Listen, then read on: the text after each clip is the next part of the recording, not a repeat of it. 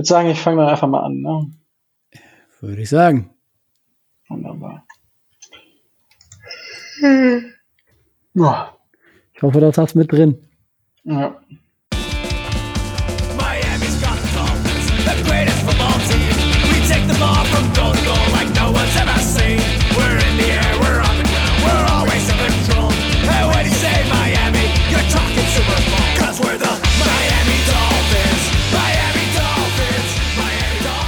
Moin Moin und herzlich willkommen zum Dolphins Drive, eurem Podcast über die Miami Dolphins, der Franchise, die in, ja, also wenn ihr das hört, wir haben jetzt Dienstagabend haben wir es, ne? Wahrscheinlich Mittwoch, morgen Mittwoch, Donnerstag, die in wenigen Stunden einen neuen äh, Franchise Quarterback picken wird. Und jetzt, jetzt habe ich, jetzt sind schon wieder alle auf 180 und vermutlich Endgeräte zerstört oder ins Radio geschlagen. Ähm, Ihr habt ihn im Hintergrund schon lachen gehört. Natürlich, wenn es heißt Dolphins Drive, dann heißt es, ich mache das hier ganze, ich mache das Ganze hier so nicht alleine, sondern ich habe den Tobi auch wieder mit dabei. Moin, Tobi. Moin. Und äh, auch der Micho ist wieder mit dabei. Moin, Micho. Hallo, hallo. Äh, wundervoll. So, und äh, ja, es ist soweit. Wir haben Draft Week. Wir sind alle so maximal excited. Die Dolphins auch. Chris Greer ist auch schon wieder im Modus. Also es läuft. Äh, es, äh, ja, eigentlich mich überraschen. Ja. Was erwartet euch diese Folge? News, News, News. Ähm, wobei wir immer noch nicht wissen zum jetzigen Zeitpunkt, was für ein Pick-Tausch es da gegeben hat zwischen uns und dem Washington Football Team. Ähm, und ein siebtrunden Dolphins Mock. Und dieses Jahr ist das ja alles etwas kürzer. Wir haben keine 15.000 Picks, sondern in den letzten Runden tatsächlich wenig. Ähm, aber ja, ich würde sagen, äh, wir starten und wir starten erstmal mit einer News, die sehr, sehr lange zurückliegt, weil wir haben ja den ähm, Fanclub Mock Draft, wo ihr alle nochmal gerne reinhören dürft. Da haben wir quasi fast von jeder Franchise wen zu Gast gehabt und jede Franchise hat die Picks ein bisschen bewertet. Wir hatten den Remo mit dabei äh, vor der Footballerei. Wir hatten den äh, Philipp Forstner, ähm, der aka Draft Nerd, ähm, mit dabei als Experten. Ähm, Philipp hat auch für die Bears gepickt. Also es ist wirklich, ja, viel, viel los gewesen. Es war, hat richtig viel Spaß gemacht und es wird es wahrscheinlich nächstes Jahr wieder geben. Vermutlich. Also wenn wir nicht vom Bus überfahren werden, dann wird es das nächstes Jahr wieder geben. Äh, wen es dies Jahr bei den Dolphins geben wird, ist ein sogenannter DJ Fluker. Ähm, hat jetzt nichts mit DJ Getter oder sonst wem zu tun ist äh, tatsächlich wirklich ein Footballspieler. Ähm, wurde 2013 von den San Diego Chargers damals noch. Boah, das, das fühlt sich jetzt schon irgendwie richtig alt an. San Diego Chargers. Wow. Ähm, in Runde 1 gepickt, äh, Spieler, der damals bei den Alabama Crimson Tide war, ist inzwischen 30 Jahre alt, hatte März Geburtstag und soll die rechte Seite verstärken. Ja, ähm, Tobi, was sagst du zu dieser Verstärkung, zu dieser Addition in den Kader? Zunächst mal, äh, man erkennt wieder das Muster. Hauptsache groß, Hauptsache schwer, Hauptsache äh, Fels. Der wiegt, glaube ich, 342 oder 340 äh, äh, amerikanische Pfund. Also ist ein äh, Koloss vor dem Herrn. Ähm, was mir so ein bisschen Sorgen macht bei DJ Fluker, der übrigens letztes Jahr bei Baltimore mit äh, Matt Skura, unserem neuen Center, zusammengespielt hat. Was mir ein bisschen Sorgen macht, sind die Anzahl der, äh, der Penalties, die er so in den letzten Jahren angesammelt hat. Äh, also er ist äh, ein Flaggenmagnet, sagen wir es mal so. Also er hat letztes Jahr neun und ich glaube in den letzten vier Jahren insgesamt, glaube 30 Flaggen oder so gesammelt. Also von daher für die Starterrolle und für die Blindzeit von Tua ist das, glaube ich, nix, sondern eher was für die Tiefe. Ähm, ja, er hat tatsächlich ähm, 2019 sieben und 2018 auch neun Flaggen produziert. Sein Alter, Allzeithoch war 2015 mit 13 Flaggen, also quasi pro Spiel eine Flagge.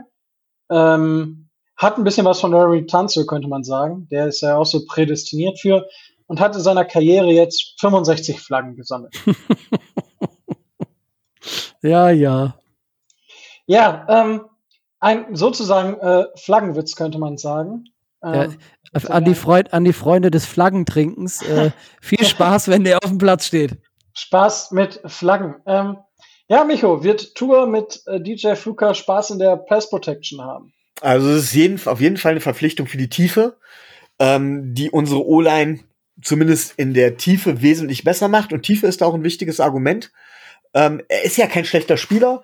Er hat jetzt nicht unbedingt ähm, sein, ist jetzt nicht unbedingt seinem First Round Grade oder seinem, seinem Erstrunden-Pick gerecht geworden. Aber das tun halt auch nochmal nicht alle, alle Spieler. Er ist in die Kategorie solide, durchschnittlich, vielleicht sogar unterdurchschnittlich zu sehen. Aber er hat halt Erfahrung. Das ist bei einer jungen O-Line relativ wichtig. Das haben wir ja gesehen, ne?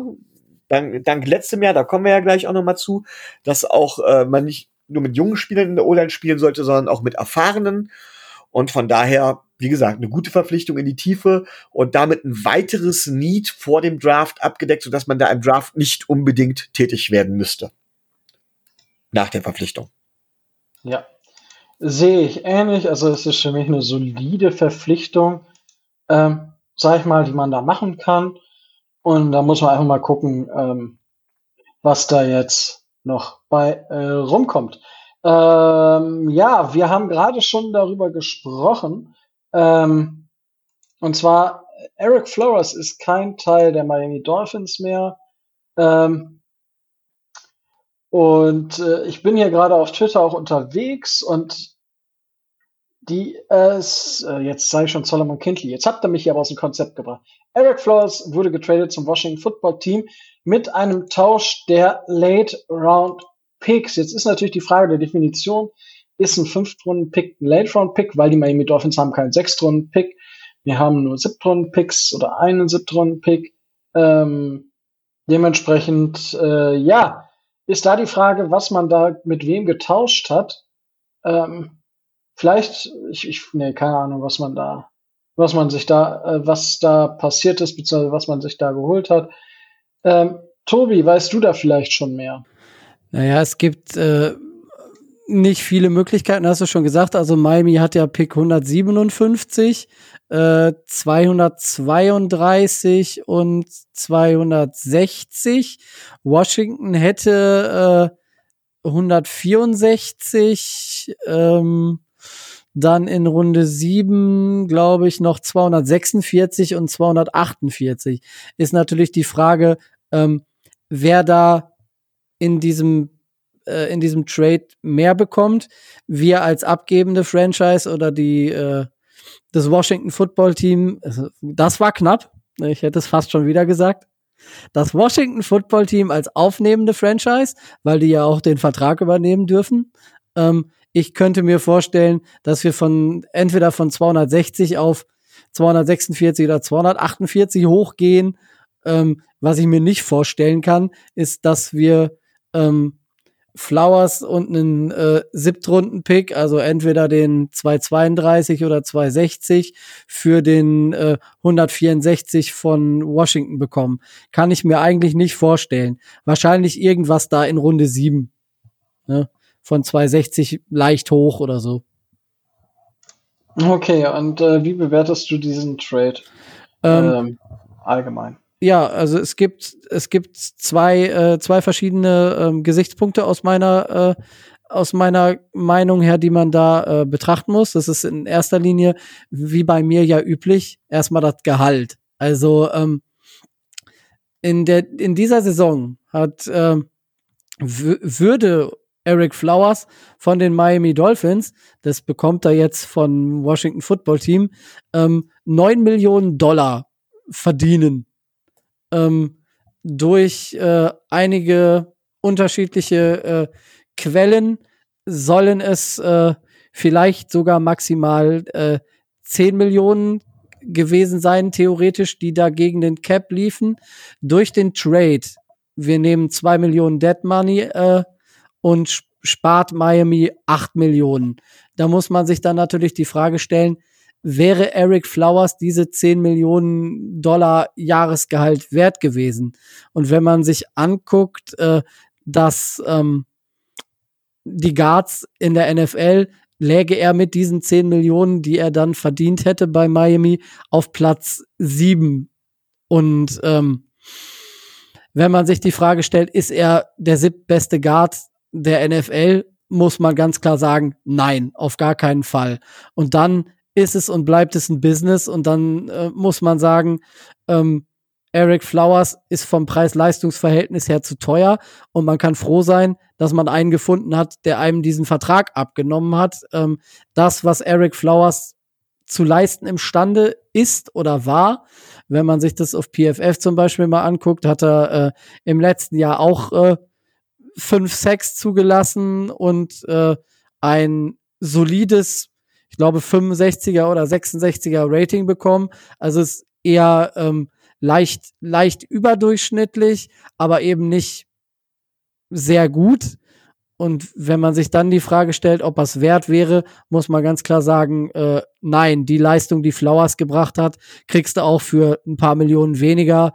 Ähm, schaff dir den Platz. Du kannst im Draft eventuell in einer der weiteren Runden nochmal nachlegen. Ähm, Business Move.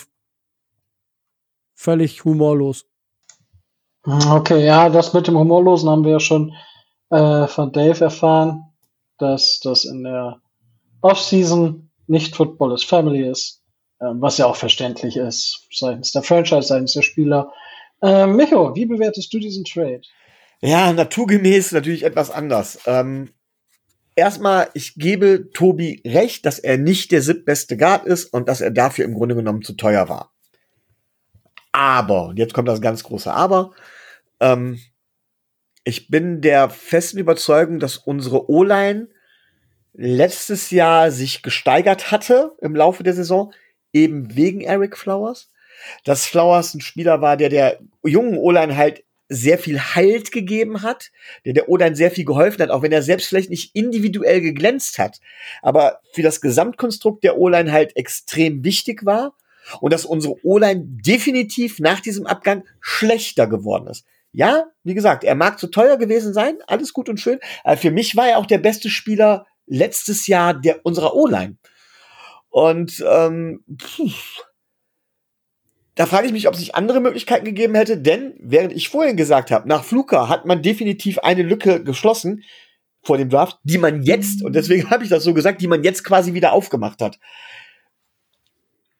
Weiß ich nicht, ob das so clever war und ich weiß auch nicht, ob der Zeitpunkt so gut gewesen wäre oder ob man damit nicht besser gewartet hätte, vielleicht sogar bis nach dem Draft. Aber gut, ähm, da kann man natürlich immer viel sagen, kann man immer viel reden. Jetzt ist es so. Aber ich glaube, das kann keiner bestreiten, dass unsere O-Line dadurch schlechter geworden ist, Stand jetzt. Übrigens, äh, kurz da eingehakt, es gibt News, was den, die Dolphins haben den Vertrag mit Eric Flowers restructured. Das heißt, die Dolphins bezahlen 6 Millionen dieses Jahr und Washington 3. Okay. Kurz, ähm, das kommt jetzt gerade von Adam Schefter rein. Kein guter ähm, Deal. Hm. Macht den Deal also, relativ schlechter, ja.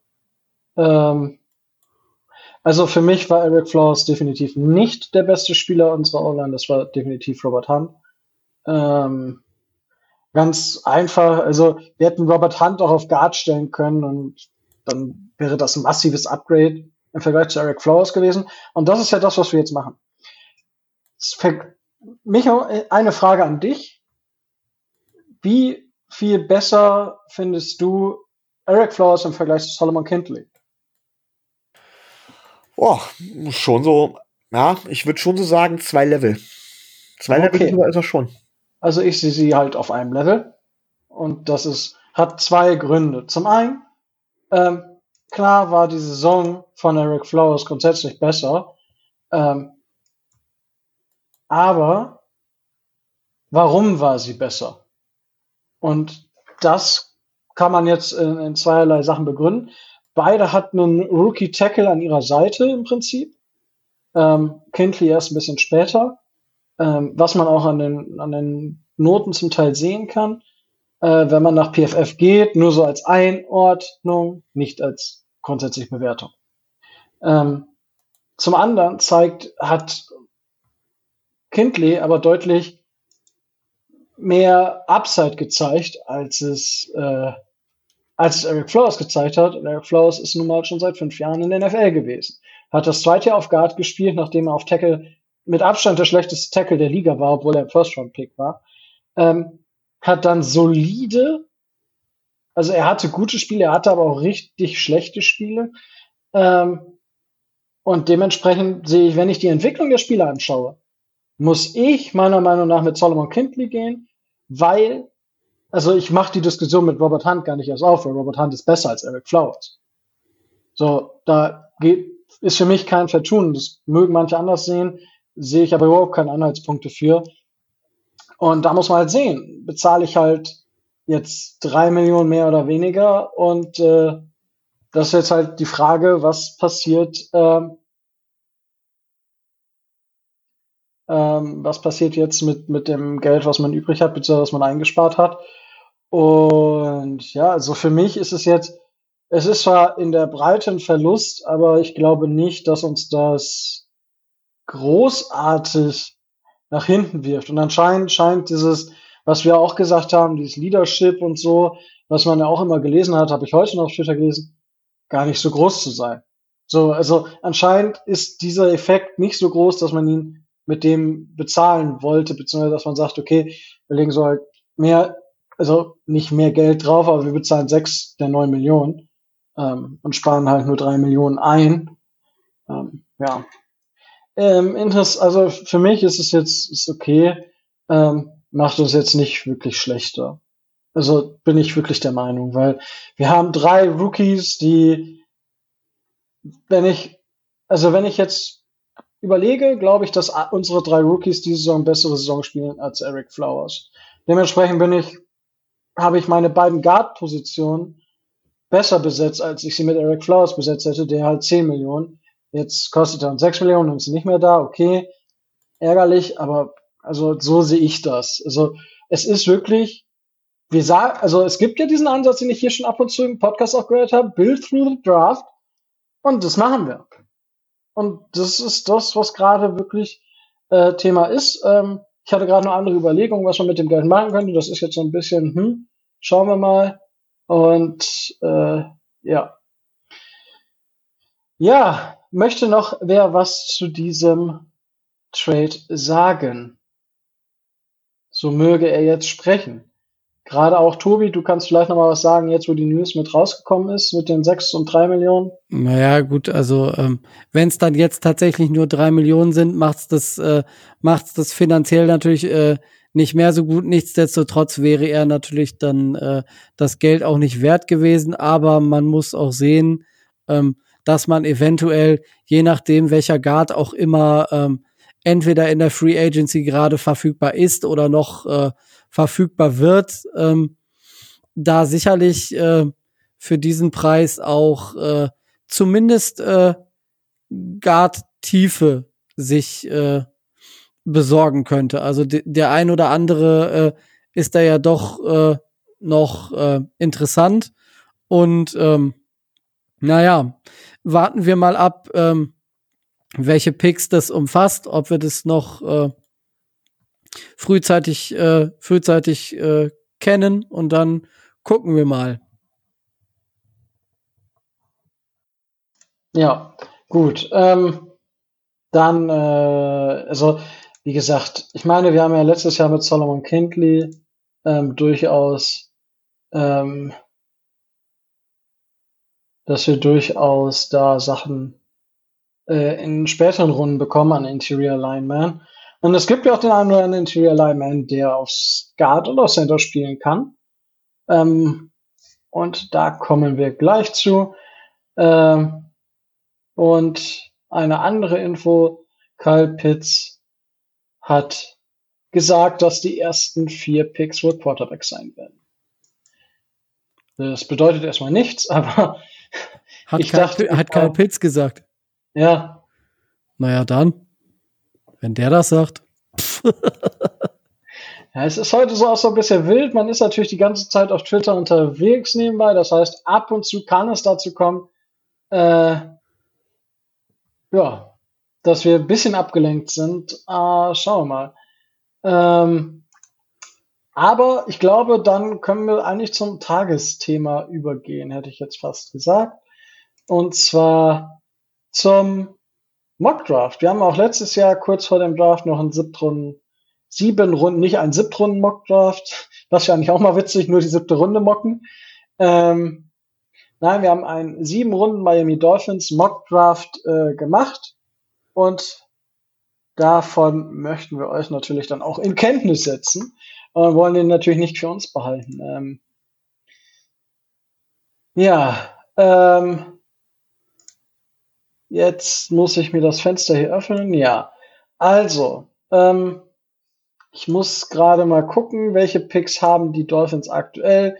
Wir haben aktuell, ja, und äh, die Dolphins haben aktuell tatsächlich nicht ganz so viele Picks wie in der letzten Saison, sondern wir gehen mit den Picks 6, 18, 36, 50, 81, 156, 231 und 258 in den diesjährigen Draft. Wenn ich jetzt richtig bin, ähm, ich hoffe es einfach, wie gesagt, da ist der Trade, mögliche Trade oder der Trade von ähm,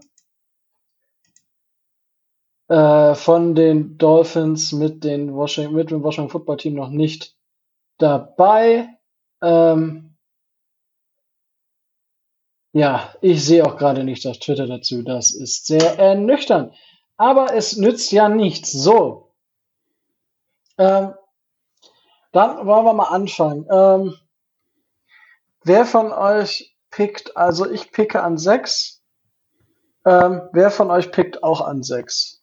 Meine Wenigkeit. Ja, ich habe auch keinen vernünftigen Trade-Partner äh, gefunden. Wundervoll. Ähm, ich bin gespannt, wie viele ähm, gleiche Spieler wir da äh, haben äh, werden. Ähm, ich habe tatsächlich mein Mockdraft, also nur kurz dazu, mit dem äh, Draft Network simuliert mit Trades. Das hat den Vorteil, beziehungsweise das darf ich, weil ich dort eine Subskribierung habe. Ähm, nur dazu, ich weiß nicht, ich glaube, ihr habt das bei der äh, PNF gemacht, oder? PFN, ja. PF, PFN. Ja. Ähm, wundervoll. Also, Tobi, dann fang doch mal an. Ich, ich, kann mir schon fast denken, wen du an sechs pickst, aber erzähl es mir doch. Äh, ja, ich würde ihn vielleicht nicht an sechs picken, aber dadurch, dass es mein absoluter Crush ist, muss ich natürlich äh, äh, Jalen Waddle nehmen. Natürlich. Alabama, Wide Receiver. Den brauchen, aus meiner Sicht brauchen wir den unbedingt. Hm. Ja, kann, kann man sicherlich machen, wenn, äh, wenn vorher gewisse Spieler vom Board gegangen sind. Ähm, aber ja, ähm, vor wem hast du Jalen Well gepickt? Wenn ich das so fragen darf. Vor wem ich den gepickt habe? Also ich kann ja mal kurz, also die ersten drei sind Quarterbacks. Ja. Äh, ich denke, das ist klar. Ist die Frage, was an 4 und 5 gegangen ist. Äh, an 4 ein Tight End und an 5 ein Wide Receiver. Okay. Wahrscheinlich schon mal Chase und äh, Pitt. Das ist äh, korrekt. Wundervoll. Das zu erwartende. Nö, sehe ich nicht so, aber gut. Ähm, beziehungsweise, ich glaube, hier, ja, hier ist es noch ein bisschen wilder. Das ist, manchmal sind die Mockdrafts so ein bisschen, ne, ähm, aber ich glaube an der grundsätzlichen Sache hier, äh, der ist echt wild. Ich habe die Picks gar nicht so mir genau angeschaut. Ähm, Micho, wen hast du an sechs? Ja, also dann auch von mir aus vielleicht was weiter ausgeholt. Ähm, also ich habe es mit, mit auch mit PFN gemacht, so wie Tobi. Bei mir sind tatsächlich an eins bis vier, ähnlich wie in unserem Mock Draft, äh, sind allerdings andere Spieler, äh, sind vier Quarterbacks gegangen. Und an fünf ist dann zu den Bengals Penay Saval, Sue, wie auch immer, ich weiß es immer noch nicht, ähm, gegangen. Ja, und das heißt, wir hatten an sechs die volle Auswahl. Und da möchte ich mit meinen Überlegungen etwas weiter ausholen. Also ich habe tatsächlich Kyle Pitts gepickt. Die Überlegung war natürlich Kyle Pitts oder einen von den drei Top Wide Receivern. Und ich glaube, dass der Need auf Wide Receiver größer ist als der Need bei einem Receiving Tight End. Das, das schon. Allerdings ist Kyle Pitts, den kann man auch als Wide Receiver aufstellen. Ich habe ihn mir genauer angeguckt. Äh, lange Zeit lief er bei mir so ja so ein bisschen, ich will nicht sagen unterm Radar, aber ich habe mich mit ihm nicht so beschäftigt. Er kann deutlich besser blocken als zum Beispiel Michael Zicki. Ähm, und ist einfach ein Matchup-Albtraum. Und was eine ganz große Rolle spielt, Receiver bekommt man auch noch sehr gute später im Draft. Also klassische Receiver, wie sie sie auch brauchen würden. Das heißt, dass ich Kyle Pitts picken würde, was für mich heißt, dass auch, dass die Zeit von Mike Gesicki abläuft. Dass man guckt, dass man für ihn noch irgendwie einen Fünftrunden-Pick oder sowas bekommt nach dem Draft. Dass er dann dementsprechend vielleicht auch gehen kann, weil man braucht dann eventuell weiterhin, ich glaube, als Komplementär-Tight End äh, ist ein Blocking-Tight End dann wesentlich besser. Natürlich hatte ich auch überlegt, ob man einen Receiver äh, holen könnte und da stehe ich nach wie vor dazu, äh, Devonta Smith als erstes zu picken, weil er halt etwas hat von, von der Art und Weise her, was wir nicht im Roster haben. Meine zwei wäre tatsächlich Waddle und Jamar Chase, obwohl er vielleicht sogar wirklich der beste Receiver von den dreien ist, passt aber erfüllt, erfüllt bei uns am wenigsten eine Lücke, wäre bei mir deswegen nur die Nummer drei. Das hat also bei den Spielern bei mir nichts mit der grundsätzlichen Qualität der Spieler zu tun, sondern vielmehr damit, wie sehr passen die auch bei uns rein, wie sehr erfüllen sie ein Need, wie sehr brauchen wir sie, wie gut kann ich mir das vorstellen. Ja, also an sechs, Kyle Pitts, Tight End aus Florida. Wundervoll. Ähm, WTF, ich muss aufhören, auf Twitter zu gucken. So, ähm, mein Pick an sechs ist tatsächlich auch Kyle Pitts. Ich habe gerade gesagt, warum das so ein bisschen komisch ist weil Sewell an vier zu den Falcons geht und Chase gut zu den Bengals. Das ist verständlich. Ähm und die, also Trevor Lawrence geht an eins zu den Jaguars, dann an zwei Trey Lance. Finde ich auch interessant. Justin Fields an drei und an neun geht dann Zach Wilson zu den Broncos. Ich denke, die Broncos würden sich ja sehr, sehr froh darüber oder sehr, sehr froh darüber sein. Ähm, ja, dann ist die nächste Frage, ähm, was passiert dann? Ähm, wir haben Pick Nummer 18. Pickt ihr beide an 18 oder pickt ihr nicht an 18? Ich picke nicht an 18. Ich pick auch nicht an 18. Geil, pickt keiner an 18. Ja, also ich, ich würde an 26 picken. Ja, Tobi, du? Ich würde großartigerweise an 19 picken. Ja, das hatte ich auch, das Angebot, das fand ich so ein bisschen komisch. Ich, ich picke aber an 20. Ähm, hat den Hintergrund, äh, gut, kann ich gleich was zu sagen. Erstmal dass du, Tobi, weil du an 19 pickst. Ja, der zweite Crush, er war noch auf dem Board. Äh, keine Frage. Jeremiah Owusu Kuramoa ein Coverage-Linebacker der absoluten Extraklasse, das, was äh, Miami fehlt. Und äh, sollte der äh, da um den Bereich noch da sein, äh, für mich ein absoluter No-Brainer. Ja, ähm, kann man, also, ich meine, ich habe ja so, ich, bei vielen fällt er momentan so ein bisschen in die 20er. Ähm, ich bin tatsächlich gespannt, was wie die Dolphins sich am Ende entscheiden werden. Ähm, weil da ist wirklich, also es wird ja, also Running Back, Gott bewahre. ähm, ja, aber müssen wir uns damit auseinandersetzen. Running Back? Natürlich müssen wir das in, äh, müssen wir uns damit auseinandersetzen, weil gerade in amerikanischen äh, Mocks oder in der amerikanischen Wahrnehmung äh, da natürlich nur G. Harris äh, ganz weit oben steht, aber ähm, da muss man sich die Frage stellen, ist der wirklich das, ähm, was Miami ganz dringend braucht? Und ist der Pick 18 äh, wirklich wert oder ist es nicht vielleicht wert, mit dem Running Back äh, nicht in Runde 1 zu gehen? Und da sage ich ganz klar, Pick 18 ist er nicht wert. Nee, bin ich äh, tatsächlich bei dir, weil ja, aus Gründen. Ähm, ja, das ist das. Ähm, hast du zufällig, also sind die Trades realistisch, die du da gemacht hast, oder war es einfach nur, ich hatte das Trade-Angebot und habe das jetzt gemacht? Ähm, also von 18 auf 19, ähm, äh, habe ich gut, habe ich mit, äh, habe ich mit dem mit dem Washington Football Team gemacht, die sich für einen anderen Linebacker äh, dann an 18 äh, entschieden haben. Also sehe ich jetzt als nicht äh, sonderlich sonderlich realistisch an, ähm, weil ich äh, den Linebacker, also die nehmen an 18 Jamin Davis äh, von Linebacker von Kentucky, den habe ich jetzt also nicht äh, in den ersten 20, sagen wir es mal so. Ja, das ist nett ausgedrückt.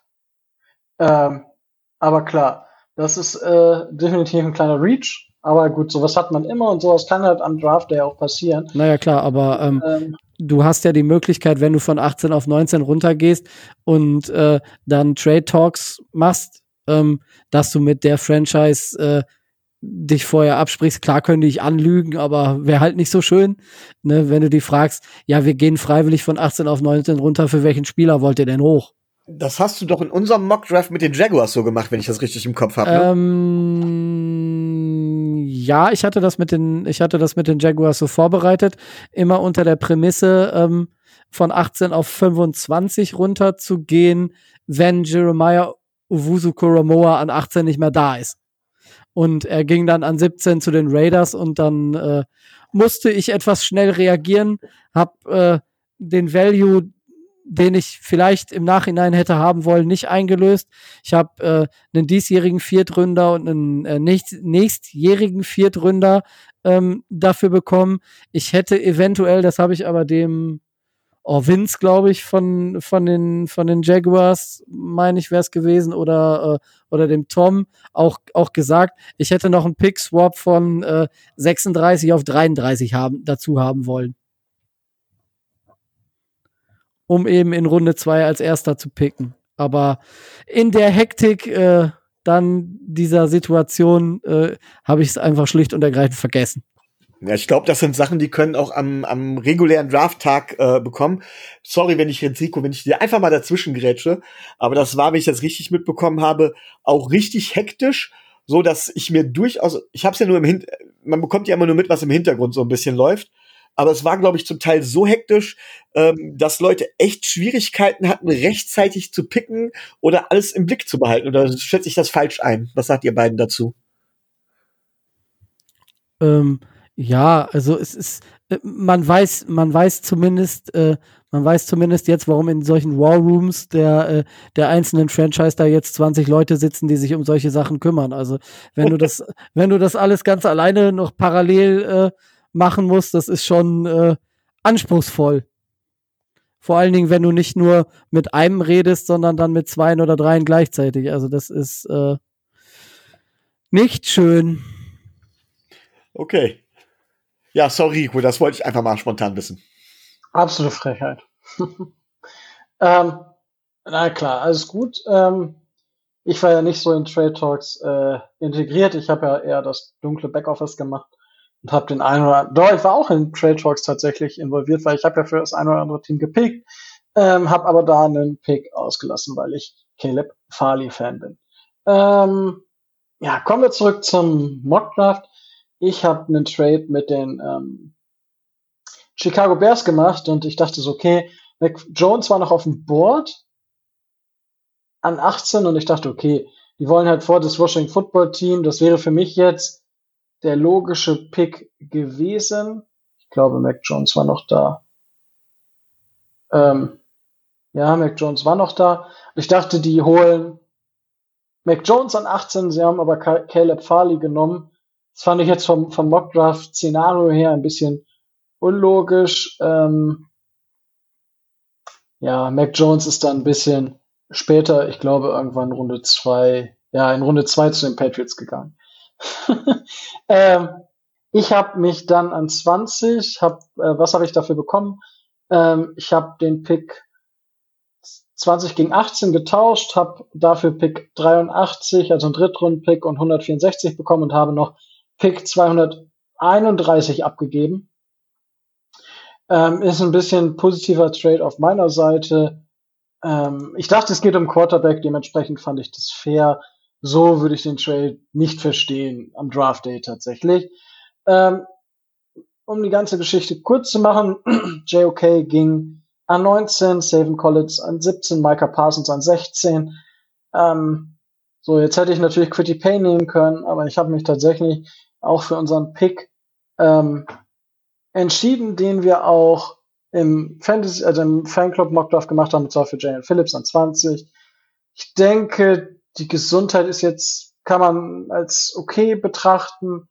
Ähm, und dementsprechend ist es für mich Edge Number One auf dem Board und ja, dementsprechend bin ich an 20 mit Jalen Phillips gegangen. So, ähm, Micho, du hast gesagt, du pickst an 26? Genau, also es gab vorher natürlich schon einiges. Jamar Chase zu den Lions zum Beispiel. Justin Fields ist dann zu den, zu den Broncos gegangen, womit ja fünf Quarterbacks vom Board tatsächlich sind. Äh, Jalen Waddle ging zu den Giants an elf. Jeremiah Owusu Karamoa war tatsächlich der erste Linebacker, der wegging an zwölf zu den Eagles. Jimin Davis, den anscheinend Pro Football Network sehr, sehr hoch hat, ging, äh, ging ähm, zu den Vikings. Ja. So, ähm, Devonta Smith dann an 16 zu den Cardinals und jetzt stand ich vor der Wahl, was mache ich? Und dann kam halt eben das Trade-Angebot von den Browns, die mir angeboten haben, halt eben Pick 26 und Pick 59. Dafür wollen sie an Pick an, an, an, an 18 springen. Ich habe das dann gemacht. Sie haben sich dort Mika Parsons geholt. Ja, Savin Collins, Elijah Vera Tucker, Aziz Ujulari und tatsächlich Najee Harris zu den Jets ging dann vor mir weg. Dann ging noch Quitty Pay an 24 zu den Steelers. Und ich stand jetzt vor der Wahl, was mache ich? Und bei den Edge Rushern bin ich mir immer noch nicht eindeutig sicher, wer wirklich hundertprozentig gut zu uns passt, wer wirklich derjenige ist, den wir holen sollten. Und ich habe mich dann entschieden, entschieden, an 26 Jason Oway von Penn State zu holen, um unseren Edge Rush zu verbessern. Ähm, das ist aber tatsächlich eine Münzwurfentscheidung, wen man da nimmt, ob jetzt Quitty Pay, tatsächlich vielleicht sogar Jalen Phillips, der Injury Concerns hat, oder wer auch immer gerade auf dem Board ist. Aber ich habe gedacht, Jason Owe wäre dann vielleicht die richtige Wahl mit ordentlich Upside und den könnten wir dementsprechend nehmen. An Jason Owe. Jason Owe, Penn State.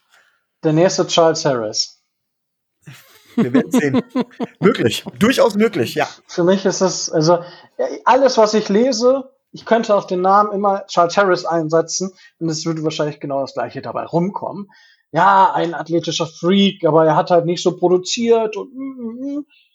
ja, Charles Harris. Ähm, oder wie, wie hieß denn noch der von den Packers, den ich auch mit Charles Harris verglichen habe? Ich weiß es gerade.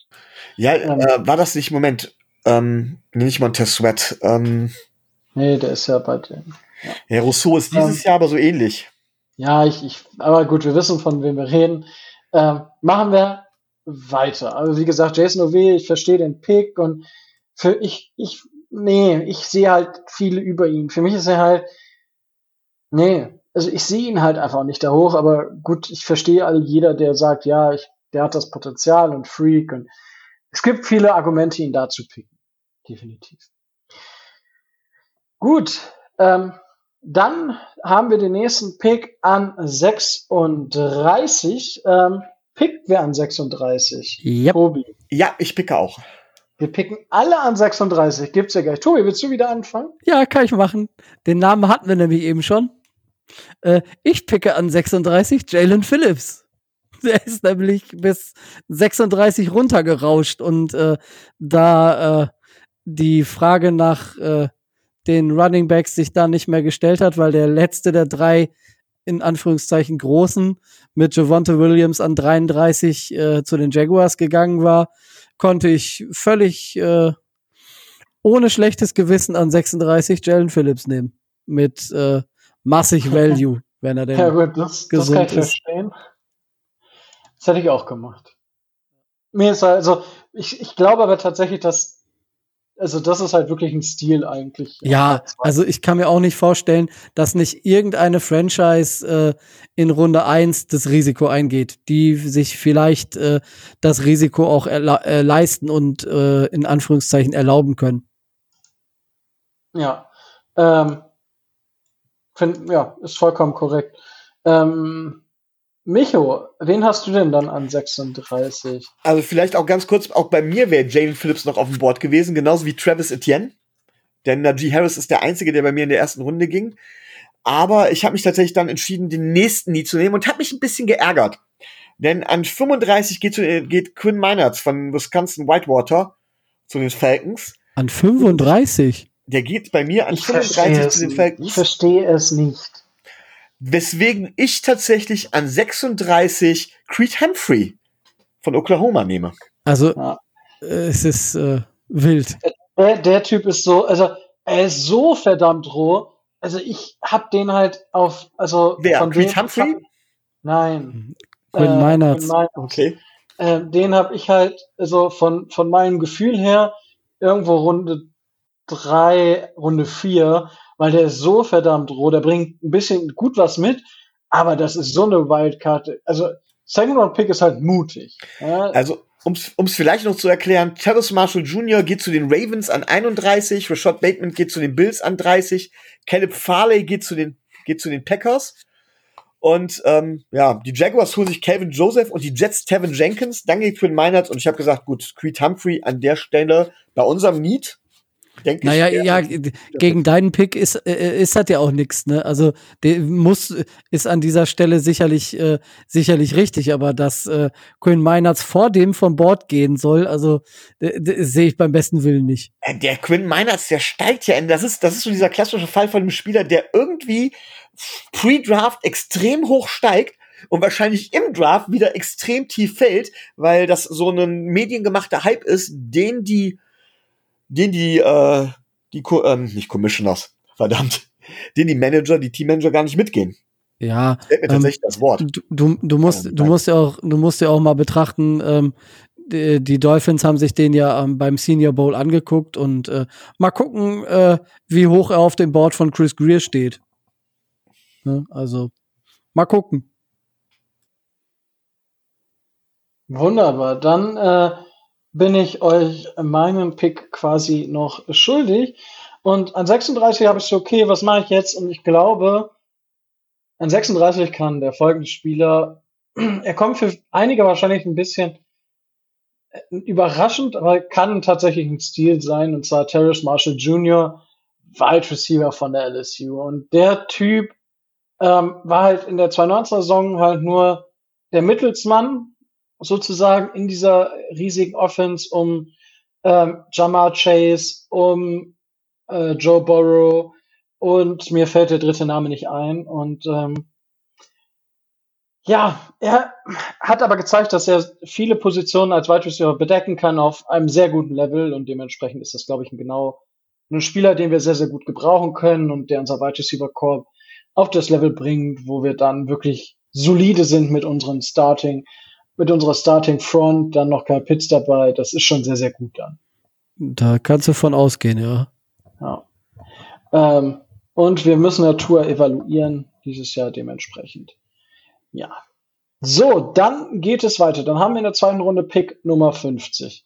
Pickt ihr an Pick Nummer 50 oder nicht? Ja. Ich picke. Tobi.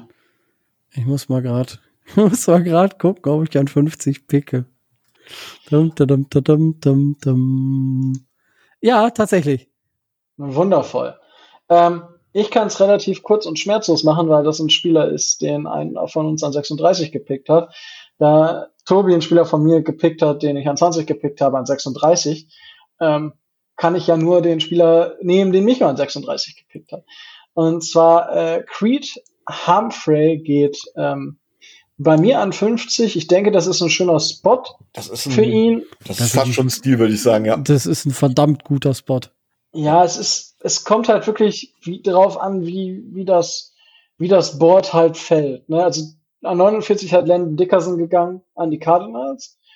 Das war so ein bisschen, und es ist halt, ich, ich sehe es nicht unbedingt unlogisch, was halt vorher passiert ist. Ähm, es gehen unheimlich viele Wide Receiver, wo ich denke, die gehen nicht so früh. Ähm, aber das kann man halt auch nie genau wissen.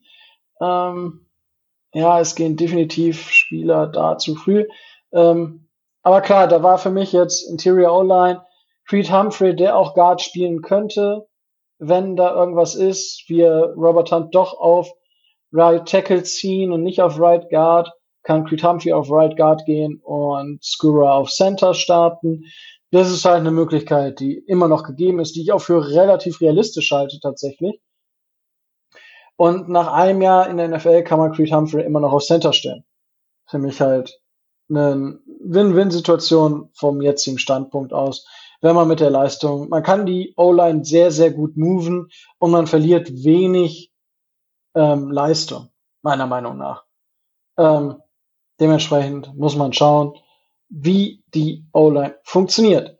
Gut, ähm, Micho, was ist denn dein Spieler an 50? Ja, ähm, also tatsächlich, Jane Phillips ging zum Beispiel an 46 bei mir, Elijah Moore ging an 45. Ich habe es tatsächlich auch mal über äh, PFF versucht, da konnte ich ja keine Trades machen, da hat, hätte ich Elijah Moore an 50 genommen. Hier ging er jetzt vorher, genauso wie Alex Leatherwood von Alabama. Aber ich habe dann hin und her überlegt und habe gesagt, okay, was man immer brauchen kann, das ist ein Spieler, der auf meinem persönlichen Big Board, was ich leider nicht geschafft habe, vor dem Draft mal zu machen, äh, vernünftig einzusprechen, hatte ich eigentlich fürs Wochenende geplant, haute nicht hin, relativ hoch ist. Und das ist tatsächlich von dem einem der besten Colleges oder dem besten College eigentlich muss man so, so muss man es ausdrücken. Äh, Notre Dame Fighting Irish, Liam Eichenberg, Offensive Tackle. Ich weiß, man sagt dann immer, meine Güte, wir haben so viel bei uns dementsprechend investiert. Ich halte ihn aber als Offensive Tackle bei uns. Ich glaube, dass man da sich immer verbessern kann, dass das eine Offense insgesamt besser macht. Als er an dem Spot zu mir fiel, war es der Spieler, und es gab kein passendes Trade-Angebot, war es der Spieler, wo ich gesagt habe, das ist ein Spieler, der ist mehr wert als an der Stelle. Es ist also ein klarer ein klarer BPA-Pick in meinen Augen. Jetzt gar nicht mal so sehr der Need. Travis Etienne ist übrigens an 49 zu den Cardinals gegangen. Also einen Pick vorher. Ich, tatsächlich hätte ich, obwohl ich da eigentlich kein Fan von bin, dann an Travis Etienne gedacht. Aber wie gesagt, dann ist es Liam Eichenberg geworden. Ich glaube, der Spieler kann ohne O-Line nochmal deutlich verbessern auf Dauer. Auch wenn es dann viele Ressourcen sind, die dort stecken. Ja. Ähm, ja, finde ich, ja. Nicht mein, nicht, nicht mein Lieblingsspieler im Draft, ist okay, hat einen gewissen Value an dem Spot definitiv, wo ich sage, kann man, kann man machen, muss man aber nicht. Ähm, ja, ja, ich, ja, lassen wir es mal so stehen. Ich sage mit meinem Ja, und dann passt das schon. Tobi, deine Meinung dazu und was hast du an ähm, 50 gepickt? Ja. Ähm, ja, Liam Eichenberg ist sicherlich, äh, sicherlich ein guter Spieler. Wäre jetzt in Runde zwei nicht unbedingt der Tackle, den ich nehmen würde, aber kann man machen. Ähm, ich sitze hier und beiß mir in den Arsch, äh, auf gut Deutsch gesagt, weil an 49 ein weiterer meiner Crushes, ähm, Jabril Cox geht. Das war ein bisschen ärgerlich. Aber äh, an 50 habe ich mich dann äh, eben weil Creed Humphrey schon relativ früh vom Bord war für äh, Landon Dickerson entschieden, weil ähm, ich auch sehe, dass wir mit Skura vielleicht äh, über ein Jahr kommen, aber ähm, das jetzt auch keine großartige äh, langfristige Lösung sein dürfte und wir uns da äh, auf Center äh, durchaus äh, verstärken müssen können wir übrigens Breaking News ein, äh, einsp äh, einspielen? Ja, können wir immer. Ich, ja. Gut, ähm, es ist so, wie, wie wir vermutet haben, ähm, Washington kriegt 258 und äh, äh, Eric Flowers und Miami kriegt 244. Das ist ein massives Upgrade unseres Draftkapitals. Oh und ja. Zeigt nur, wie sehr man Eric Flowers loswerden wollte. Ja, wenn man das Finanzielle mit dazu sieht und dann diesen Late Round äh, Swap äh, sich angeht, dann äh, muss man den verdammt äh, dringend los äh, losgeworden wollen und so weiter. Finde ich nicht schlecht und ähm, weil wir müssen unseren jungen Spielern auch die Chance geben, sich zu entwickeln. um es mit Michos Worten zu sagen. Das ist auch vollkommen richtig. Tatsächlich, das ähm, ist vollkommen richtig.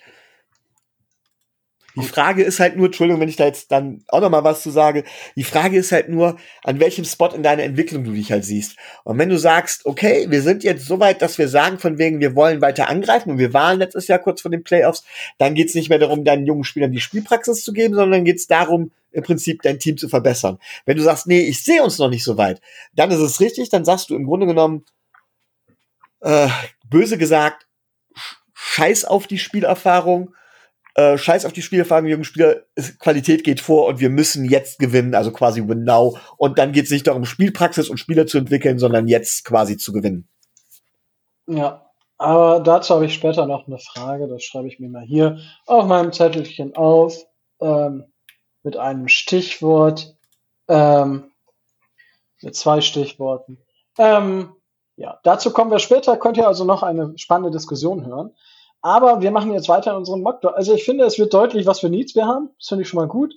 Ähm, jetzt haben wir den Pick 81. Ähm, pickt ihr stopp, an Stopp, stopp, stopp, stopp. Ich habe ja vorher noch gepickt gehabt. Genau, ich durch ja die Trades. Die 59 gehabt. Ah, okay. 59. Genau, ich habe die 59 gehabt und habe tatsächlich auf einen Spieler geschielt, den Tobi gerade eben schon erwählt hat, nämlich Jabri Cox, der dann an 8 und Linebacker von LSU, der dann an 58 zu den Lions gegangen ist und ich dachte, scheiße. So, aber dann kam ein Trade-Angebot rein und zwar von äh, den Buccaneers, die tatsächlich äh, mir angeboten haben, Pick 64 und ihren 2022er Viertrunden-Pick. Und da habe ich gesagt, okay, komm, das machen wir. Und dann bin ich halt runtergegangen an 64. Jetzt ist die Frage, pickt jemand jetzt noch vor mir? Nö, nö. Nee, ich picke an 81 das nächste Mal. Also die haben dann sich auf jeden Fall Hunter Long geholt. Ansonsten keine großen Spieler weggegangen und ich habe dann überlegt, okay, was mir noch zu meinem Glück fehlt, ist ein Wide Receiver. Ein vielseitiger, einsetzbarer Wide Receiver vielleicht. Und bevor das Geschrei losgeht, ich weiß, dass das aufgrund von Ran oftmals nicht so. Oh ja, schön. Okay, Tobi, du weißt, was ich picke? Ja, ich kann es mir denken, welchen Spieler du nimmst. Was, was schätzt du denn? Ja, hier, äh, USC Wide Receiver Amon Ross und Brown wahrscheinlich, ne? Genau. USC. Oh, schön. Amon Ross 35 Live-Spiele bei RAN. ja, das war nicht der Hintergrund, warum ich den Spieler gepickt habe. Tatsächlich genau. glaube ich, dass es ein Spieler mit deutlich höherem Potenzial ist als sein Bruder, Quinteneus. Ähm, es ist in gewissermaßen auch schon, es ist eine gewisse Projection, ja.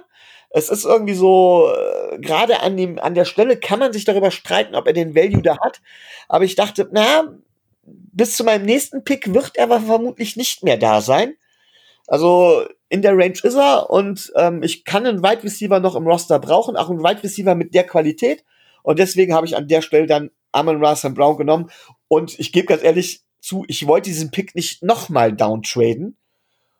Und es kamen auch keine passenden Trade-Angebote mehr. Ähm, ich mache an dieser Stelle mal einen Shoutout hier, ne? Ich als der, äh, der Außenminister und Beauftragte für, für gewisse Dinge. Ähm, wenn das tatsächlich so kommen sollte und wenn Amon Russell Brown äh, zu den Dolphins geht, dann hole ich den in den Dolphins Drive. Punkt. Wow. Gut, alles auf klar. Wir auf Deutsch. Okay, jetzt, also, ihr habt es gehört. Ja. ja. Ähm, das setzt mich kaum unter Druck. Nö, ist aber ist okay. Ähm, ja, dann würde ich sagen. Ähm, aber es gibt keine Kommentare zu dem Pick anscheinend, außer dass Tobi sich über die Live-Spiele freut. Vier, an 64 war das, ne? Ja. Ja, Amon Ross Brown, er ist besser als sein Bruder, ja, aber er kann noch nichts. Also es ist ein Average Joe.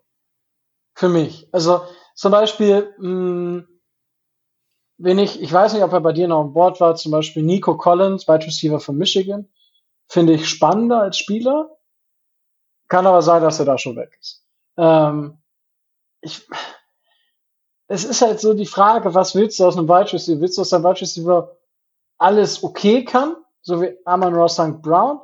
Oder willst du, dass dein Wide Receiver eine Stärke hat, die du halt, auf der du aufbauen kannst?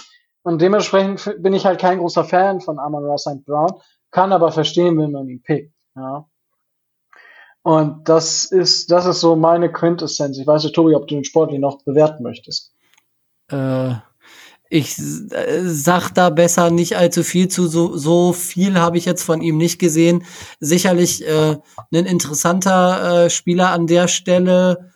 Ähm, aber ähm, er kann eine Rolle oder eine relativ gute Rolle in der NFL spielen, aber mm, mehr als ein Nummer drei, Nummer vier wird aus ihm auch wahrscheinlich nicht werden. Ja, also das ist dann halt die Frage wirklich. Also wie stark kann man ihn ins Spiel einbinden? Ähm, gut, dann kommen wir, zu, aber Pick 81 haben wir jetzt alle oder muss ich noch was Ja, also ich pick an 81. Okay, ich pick auch an 81. Tobi, du auch? Ja, ja. Dann mach doch mal.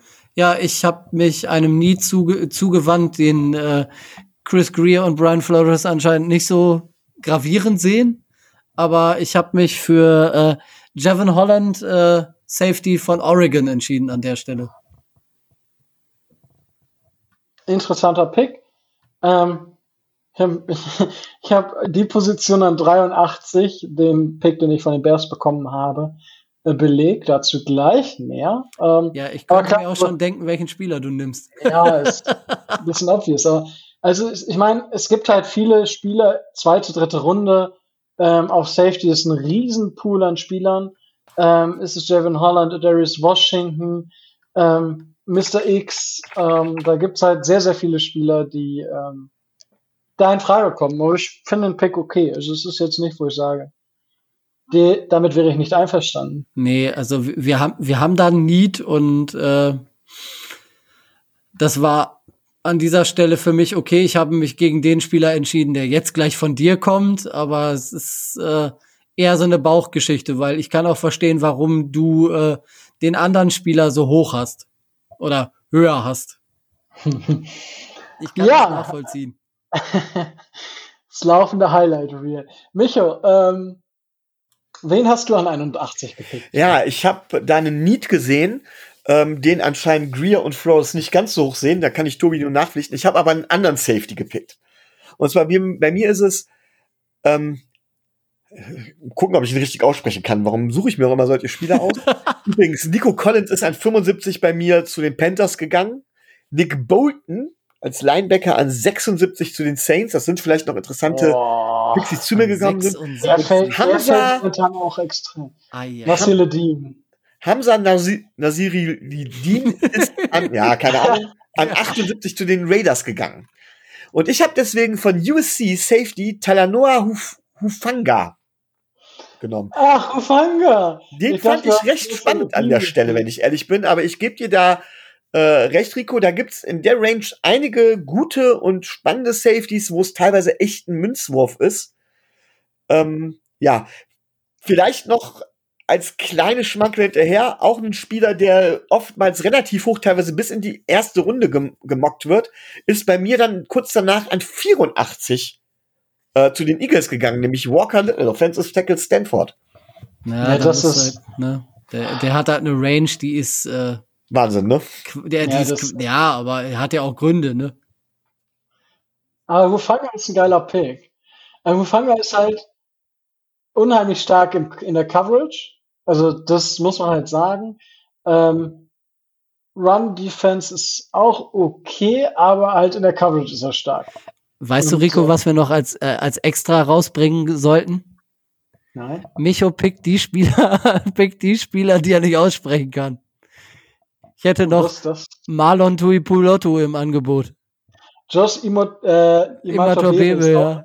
Ja. Doch, das heißt ja nur wieder unser vorheriger Cornerback, unser neuer Safety, ja, unser neuer genau. Linebacker, Ende. Ich freue mich schon, wenn wir wirklich, äh, wenn wir wirklich einen von diesen äh, modernen Namen picken. Es gäbe noch an 79 ist bei mir noch zu den Vikings Defensive Tackle von Washington, Le Levi und Busurike. Ja, es gibt da, also gerade bei den Defensive Tackle gibt es einige, die interessante Namen haben. ja. ähm, kommen wir aber von interessanten Namen ähm, zu, also äh, übrigens, also habe ich ja gesagt, ich mag den Pick mit Tufanga, also ist für mich definitiv ein Spieler, wo ich sage, der kann auch unter Brian Flores definitiv noch sehr, sehr gut lernen. Und ähm, ich nehme einen Spieler an 81, der ein Projekt ist. Der Spieler hat äh, bis vor zwei Jahren noch Quarterback gespielt.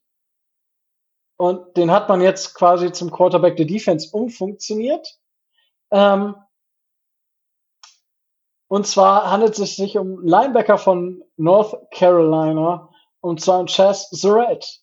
Ähm, Chess Surratt ist äh, ein interessanter Spieler, der sehr, sehr viel Potenzial in meinen Augen mitbringt, ähm, aber der noch unheimlich viel, viel Arbeit braucht. Aber ja, dadurch, dass er 2019 die erste Saison auf College oder die erste Saison als Linebacker gespielt hat, ähm, und er entspricht auch diesem Typ des modernen Linebackers, ähm, also nicht dieses, das altbackene, äh, gib ihm.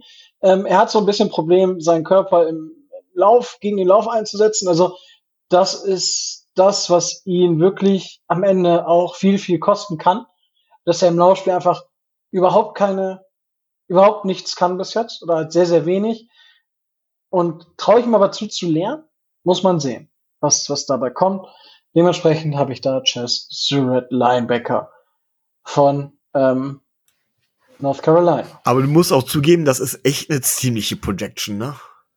Natürlich. Aber das, also ist, das ist, ist für mich aber ein Spieler, der ähm, sehr, sehr viel kann und gerade in der Coverage einfach, aus, ich glaube, sehr, sehr gut werden kann. Und im Pass Rush sehr, sehr gut im Pass Rush ist. So, es ist halt ein guter Linebacker, ähm, ist halt ein Off-Ball-Linebacker, der aber eigentlich alles von seinem Skillset viel mitbringt. Also der bringt viel mit, er muss es, den, den musst du jetzt einfach nur noch dahin bringen. Also es ist halt quasi, es kann auch wie bei Charles Harris enden, dass er am Ende nichts wird, aber es ist halt ein Drittrunden-Pick und da bin ich bereit, dieses Risiko einzugehen. Und meine dritte Runde ist halt nur Risiko. Weil, äh, ja, ich weiß nicht, Tobi, du kannst gerne noch was zu Chess Red sagen. Also ich hätte da jetzt nichts großartig mehr mehr zu beizutragen. Kann man kann man sicherlich an der äh, an der Stelle machen und kann man an der Stelle versuchen, aber kam für mich halt nicht in Frage, weil ich vorher schon das Linebacker Need abgedeckt hatte. Von daher ist natürlich äh, durchaus plausibel. Das Need ist da, aber ähm, ja. Ne? Also ich sehe schon, ähm, auf jeden Fall wird der Pick 81, wenn wir ihn im realen Leben nicht wegtraden, ein interessanter Pick werden. Das ähm, wird auf jeden Fall, ja. Weil, also aller Voraussicht nach hätte ich Pick 83 nicht gehabt, hätte ich dort viel möglich auch einen Safety gepickt und nicht Chess Red. Ich habe dann an 83 nämlich, ähm, mancher mag mir unterstellen, ein kleiner Reach, I don't care, an 83 Andrew Cisco, Safety von Syracuse, der, das laufende Highlight Reel, also man kann jetzt sagen, ja, Rico, ähm, also ein Highlight Reel von einem Safety sollte jetzt nicht nur aus Big Plays äh, bestehen, aber es besteht nur aus Big Plays. Und äh, jetzt sagt natürlich jeder, wie kann ein ähm, wie kann ein ähm, Highlight Reel nur aus Big Plays bestehen und der Safety dann nur in Runde drei gehen oder vielleicht sogar später? Ähm, es ist halt auf beiden Seiten ein Highlight Reel, weil entweder es ist eine Interception oder ist es ein Touchdown? So, das ist so ein bisschen die Frage, aber für mich ist er ähm, genau die Art von Safety, die, ähm, glaube ich, bei uns gut funktionieren kann, den wir, ähm, den wir rumschicken können, wie wir wollen, und dahinter hast du dann immer noch einen, ähm, einen McCain, der clever spielt, und das wäre für mich huh, Alter, das wäre richtig nice. Und dann hätten wir zwei Spieler mit mehr als 10 Interception nächstes Jahr. Ah, das wäre natürlich schon krass. Was man sagen muss, er hat jetzt halt ähm, sein Kreuzband gerissen gehabt letzte Saison, muss halt davon wiederkommen. Deswegen fällt er, glaube ich, bei dem einen oder anderen auch so ein bisschen, aber es ist für mich kein, kein Argument. Also er wird fit sein für die 2021 äh, Saison und dementsprechend ja, also er hat äh, nur kurz, um das mal zu sagen, ähm, er hat in seinen drei Jahren, die er gespielt hat, ähm, hat er 24, äh, 26 Picks gefangen und 24 Pässe, äh, Pässe abgeblockt. Und das ist halt, das ist astronomische Zahlen. So, das, deswegen Highlight Reel. Ähm, ja, das äh, zu Pick 38, äh, 83, nicht 38. Ähm, wollt ihr mit eurem nächsten Pick äh, weitermachen? Jetzt haben wir ja, also welchen Pick hatten wir jetzt? 156. pickt ihr ein 156? Jawohl. Ich pick eher. Okay, Tobi, wo Ich- pickst du und was pickst du? Ich habe ja mit Washington getradet von 18 auf 19, da habe ich dann 124 bekommen. Okay. Und weil ich ein, äh, ein äh, Need in der Tiefe unserer Running Backs äh, sehe, so als äh, Komplementärback, habe ich mich äh, nicht nur wegen dem großartigen Walk-Intro der äh, des Colleges für Khalil Herbert von äh, Virginia Tech entschieden. Wer das, Ah. wer das nicht kennt, einfach mal auf YouTube sich angucken, es äh, lohnt sich.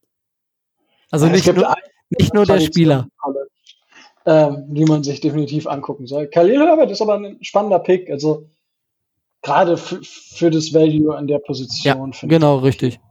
Ja. Ich habe ich hab ja ein leichtes, äh, ein leichtes Auge auf Trey Sermon äh, geworfen, was so die Running Backs angeht, wenn wir die ersten drei auslassen sollten. Ähm, der ist aber an 104 zu den Ravens gegangen. Von daher ähm, konnte ich mich da ohne große Bedenken für Khalil Herbert entscheiden.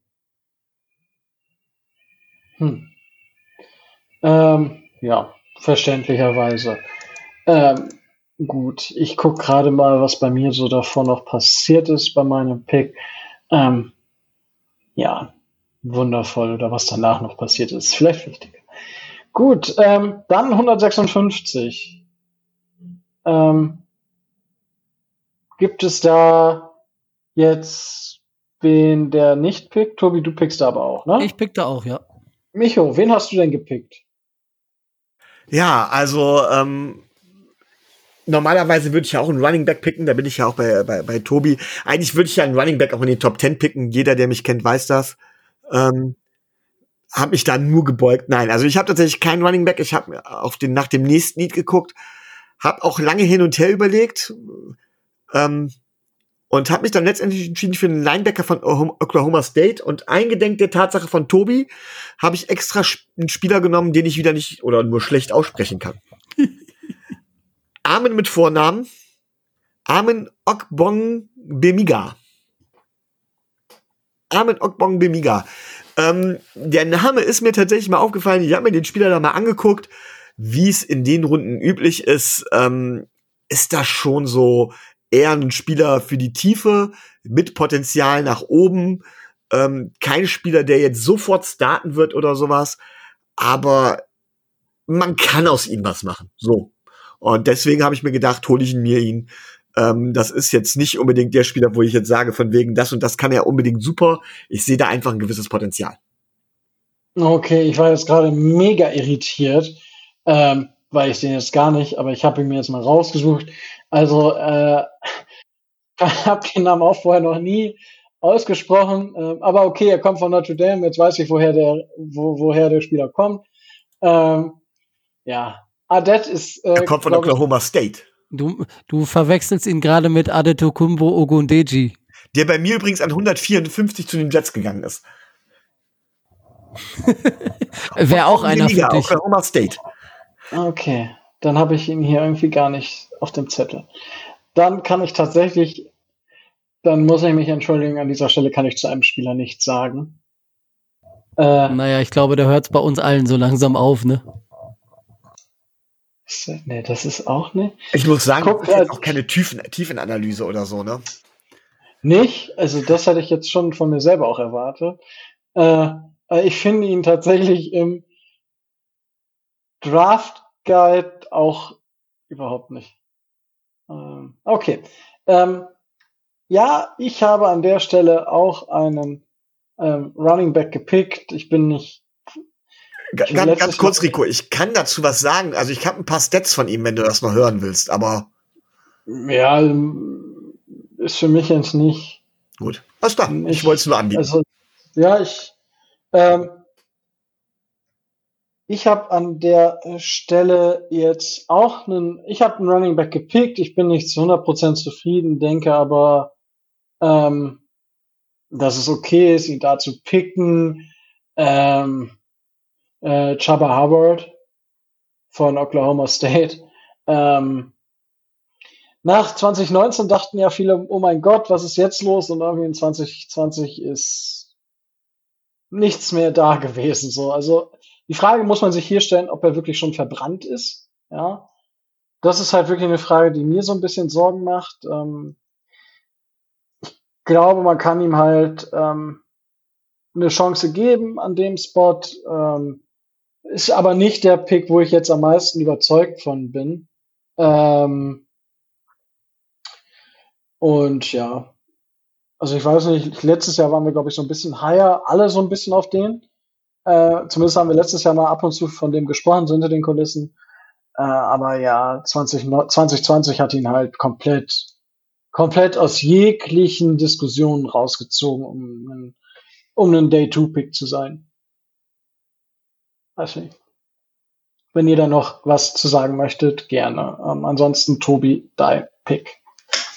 Mein Pick äh, ist äh, tatsächlich äh, war eine, eine 50-50 Entscheidung zwischen äh, Osa Odigizova von UCLA und äh, Marvin Wilson, den ich letzten Endes genommen habe von Florida State, um ähm, der Defensive Tackle Position noch ein bisschen Tiefe zu geben.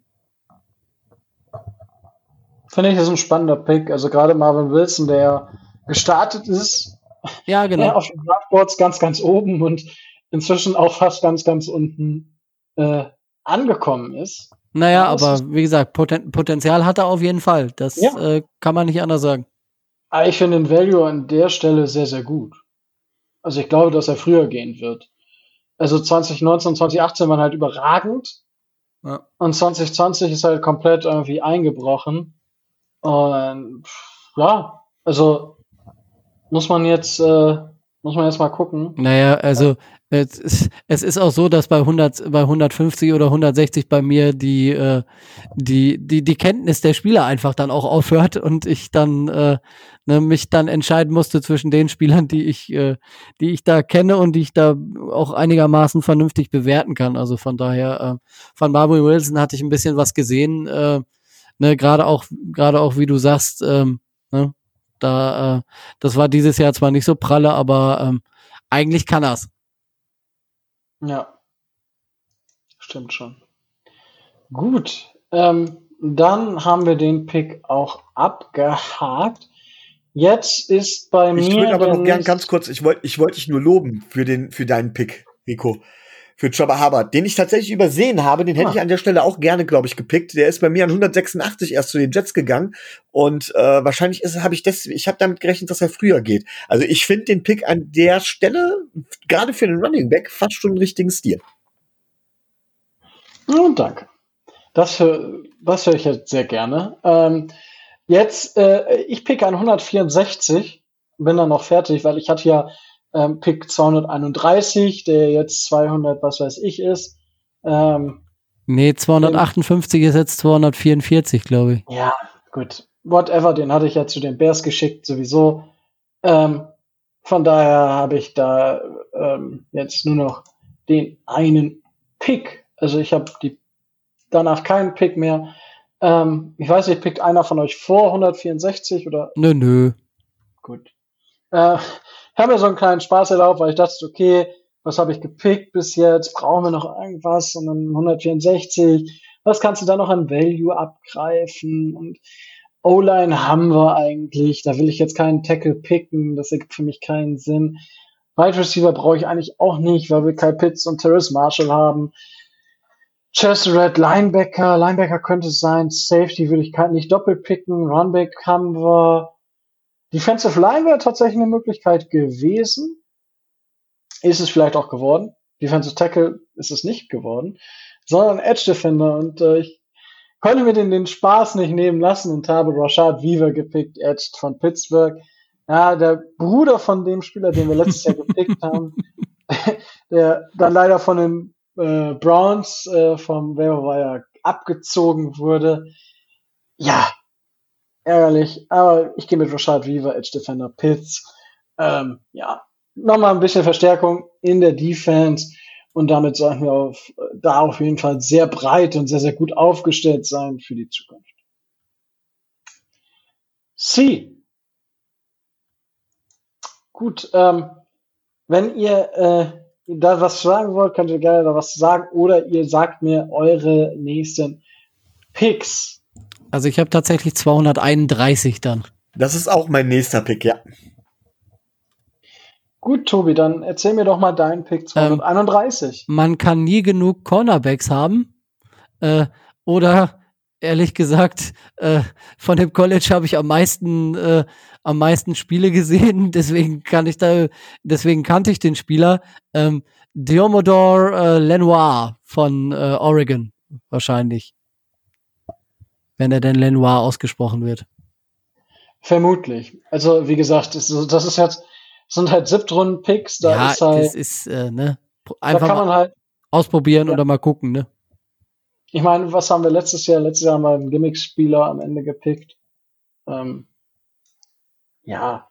Also, mit den Spielen kann man, denke ich, nicht, nicht wirklich was Nee. falsch machen. Ähm, Man hätte noch überlegen können, ob man dem Namen, dem Namen zuliebe Isaiah McDuffie nimmt, aber Linebacker von Boston College, aber das war jetzt, wäre jetzt auch Quatsch, ne? Also, ist halt, Ja. man probiert's aus. Alaric Jackson wäre noch da, aber der ist ja völlig äh, in den letzten Jahren durchgerauscht, also da kommt da auch nichts mehr und äh, von daher bleibt Also- nicht mehr viel. Ja, also was man bei Lenoir definitiv sagen kann, ist, dass er eher ein Man-Corner ist als ein Zone-Corner ähm, und dementsprechend halt auch stark limitiert ist. Ähm, ja, muss man einfach sehen, was, was da, was da noch passiert. Ähm, Red Zone ist nicht so stark, aber schauen wir mal, was das geben würde. Micho, Ja, also, ähm, tja, auch ich habe noch eine Lücke, die ich sehr viel später geschlossen habe, nämlich nicht in der ersten Runde, sondern erst in der siebten Runde auf Running Back. Und das ist ein Name, der vorhin schon gefallen ist. Ähm, ich finde, der hat ein richtiger Value. Ich bin so ein bisschen sogar stolz darauf, dass ich den in der Runde noch gefunden habe. Running Back Michigan Chris Evans an 231. na gut, Schweigebalde. Ja, ich meine, Siebtrunden Running Back, da kannst du halt nicht viel verkehrt machen. Generell in der Runde kannst du halt nicht, nicht viel verkehrt machen, aber Chris Evans in Runde 4 ist sicherlich, ach, in Runde, in Runde 7 ist sicherlich ein Stil. Also wenn man es so, so beschreiben möchte. Ähm, Problem ist halt, dass er nicht wirklich viel gezeigt hat im College. Das ist so ein bisschen das Problem. Er ist auch so ein er ist ein Redshirt Senior, das heißt, er ist vermutlich schon 23, 24. Ähm, aber er war beim Senior Bowl, da war er gar nicht schlecht. Das muss man mal sagen. Das heißt, da könnte durchaus eine, ähm, ein Link, also eine, eine Connection entstanden sein. Muss man sehen. Also denke ich, dass die Dolphins werden ihn vielleicht auf dem Radar haben. Ähm, und für die siebte Runde ist das definitiv ein Stil. Finde ich gut. Kann man machen. Dann würde ich sagen, euer letzter Pick, weil wir haben dann ja, oder habt ihr noch einen? Ich habe noch einen, ja. Ja, ich habe auch noch einen. Dann mach du. Wunderbar. Da gab es auch kein, äh, kein ähm, Trade-Angebot mehr, sonst hätte ich den Pick tatsächlich weggepickt, äh, weggetradet. also es ist leider nicht der least valuable Player. Ja, Ich hätte ja gerne die rote Laterne, die gehört bei mir den Patriots. Die haben sich da mit Brian Wilson Cornerback geholt, den ich überhaupt nicht kenne. Ähm, ich habe auch ganz in den Tiefen gewühlt und habe mal geguckt, welche Spieler sind verfügbar. Und wenn ich ganz ehrlich bin, von welchem Spieler hast du zumindest schon mal irgendwie was ansatzweise gehört oder gesehen? Vielleicht ganz interessant ist noch vorher, dass einer meiner Lieblings-College-Quarterbacks Ian Book. Nicht, nicht, genau, nicht Lieblings-College-Quarterback. Ian Book, Quarterback Notre Dame, gutes College, schlechter Quarterback, an 250 zu den Seahawks gegangen ist. Ähm, ich habe uns tatsächlich einen Wide Receiver geholt, denn, wie Tobi es vorhin gesagt hat, man kann nie genug Wide Receiver haben, den man zumindest mal ausprobieren kann. Äh, Wide Receiver von Louisville, Des Fitzpat Fitzpatrick.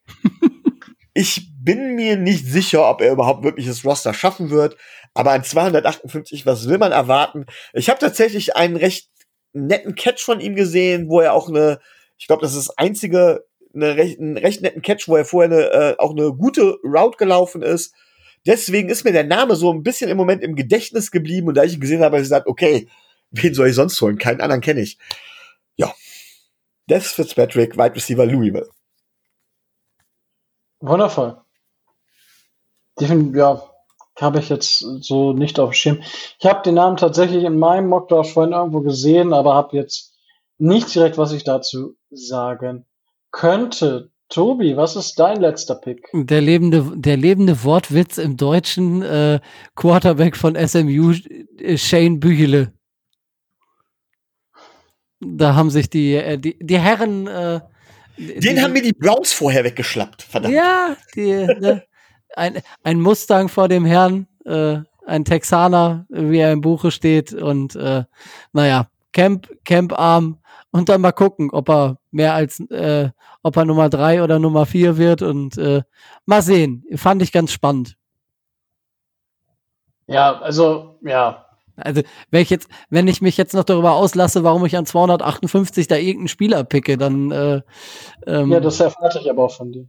Ja, sicher. Ich habe mir natürlich die Stats angeguckt und ich habe so, also äh, von SMU hab, selber habe ich jetzt, glaube ich, gar kein Spiel gesehen. Von Büchele ein bisschen was, aber ja, ne, also die, die Zahlen sehen, sehen ganz okay aus, kann man mal ausprobieren und äh, dann kann man ein Büch, ein, kann man ein Büchele drüber schreiben. Boah. Entschuldigung, der musste sein. Wow. Tat schon fast ein bisschen weh. Ja, Na gut, tut tatsächlich weh. Damit ist der Draft sozusagen in den Büchern. Ähm, bin schon ein bisschen aufgeregt. Ich denke, es ist klar, wo die Needs der Dolphins liegen. Ähm, und bin gespannt. Also ihr könnt gerne eure Meinung zu unseren Mock Drafts da lassen. Ihr könnt uns gerne eure Mock Drafts zukommen lassen. Da bin ich tatsächlich gespannt drauf. Ich werde noch meinen kompletten First Round Mock Draft 2.0 mit den ganzen Spenden, die ich dazu auf den Tisch schmeißen werde, noch veröffentlichen am Morgen, also am Mittwoch, also für euch wahrscheinlich heute oder halt am Donnerstag den Tag über. Das muss ich mal gucken, wann ich es wie schaffe. Aber es wird wunderbar. Und ähm, ja, ich habe vorhin noch eine kleine Diskussion angekündigt. Ähm, und die würde ich jetzt tatsächlich ganz gerne mal in den Raum schmeißen. Wir haben jetzt mit äh, Eric Flowers einen nächsten Spieler abgesägt, der von Chris Greer geholt wurde. Jetzt haben wir diese Saison sehr, sehr viele Spieler entlassen, die wir eigentlich erst geholt hatten. Ähm, es sind quasi aus der letzten Free Agency, sind überhaupt noch Spieler da? Ja, das muss man sich ja auch langsam mal fragen. Ähm, sitzt Chris Greer langsam auf dem Hot Seat bei den Miami Dolphins? Weil die Entscheidung, die vom Sportlichen her müssen wir gar nicht drüber reden, was wir letzte Saison erreicht haben, aber können, also war das die Spieler, die wir entlassen haben, das kann man natürlich auf vielen Ebenen diskutieren, aber sind wir jetzt schlechter und haben uns sportlich verschlechtert, weil wir waren ja gar nicht gezwungen, äh, diese Spieler zu entlassen, auch wenn wir sie jetzt entlassen haben oder entlassen wollten, whatever. Ähm, ja, also das ist jetzt wirklich äh, eine Frage, wo ich sage, okay, man kann offen darüber diskutieren. Ähm, was, was, was man von Chris Gill jetzt eigentlich erwarten muss. Tobi, was, wie, was sagst du dazu? Naja, also du musst, äh, du musst es auf jeden Fall, äh, du musst es auf jeden Fall so sehen, dass äh, er sich dadurch ähm, Kritik äh, stellen müsste, wenn die Saison jetzt nicht so verliefe, wie sie ähm, oder so ähnlich positiv verliefe, verliefe wie die letzte Saison. Denn ähm, äh, teilweise haben, äh, sind diese, äh, sind diese Cuts oder diese Trades der, der Spieler, die er letztes Jahr geholt hat, ja unter anderem dadurch, äh, dadurch passiert, dass er äh, den Spielern, die noch auf dem Roster sind, äh, mehr Spiel, äh, mehr Spielanteile und äh, eine größere Rolle zutrauen möchte. Ähm, bei ähm, bei Kyle Venoy zum Beispiel äh, liegt es ja daran, dass äh, wenn Ginkel mehr Spielzeit bekommen, äh, bekommen soll. Bei, bei Eric Flowers liegt es unter anderem äh, daran, dass wir vermutlich, wenn du Robert Hunt, äh, Robert Hunt tatsächlich äh, auf die Position ziehst, äh, zwei ehemalige Rookie Guards da haben, die eine noch größere Rolle ähm, ausfüllen sollen. Und die müssen jetzt natürlich das äh, hohe Vertrauen, was durch solche Moves von Chris Greer und Brian Flores in sie gesteckt wird, ähm, erfüllen in dieser Saison. Tun sie das nicht, ähm, werden sich die beiden, äh, die beiden Verantwortlichen da natürlich einiges anhören dürfen. Und äh, er sitzt nicht automatisch auf dem Hot Seat, aber es ist eine strategische Entscheidung und wenn er damit auf die Schnauze fällt, auf gut Deutsch, dann äh, muss er auch mit den Konsequenzen leben können.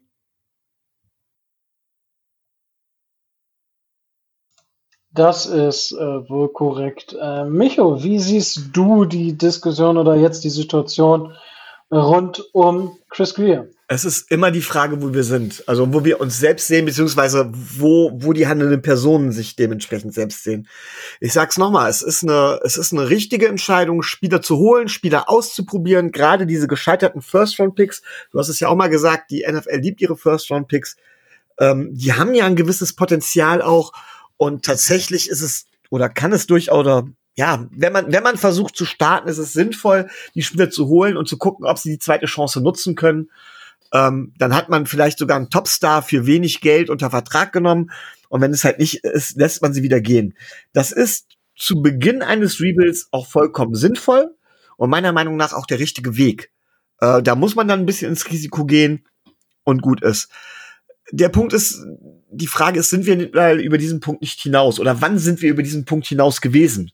Und wenn wir jetzt sagen, okay, wir waren schon zur letzten Free Agency, also nicht der von diesem Jahr, sondern im Jahr davor schon über den Punkt hinaus, dann war es mit Sicherheit ein Fehler. Sagt man aber, nee, und wir sind über den Punkt immer noch nicht hinaus, ist das vollkommen okay.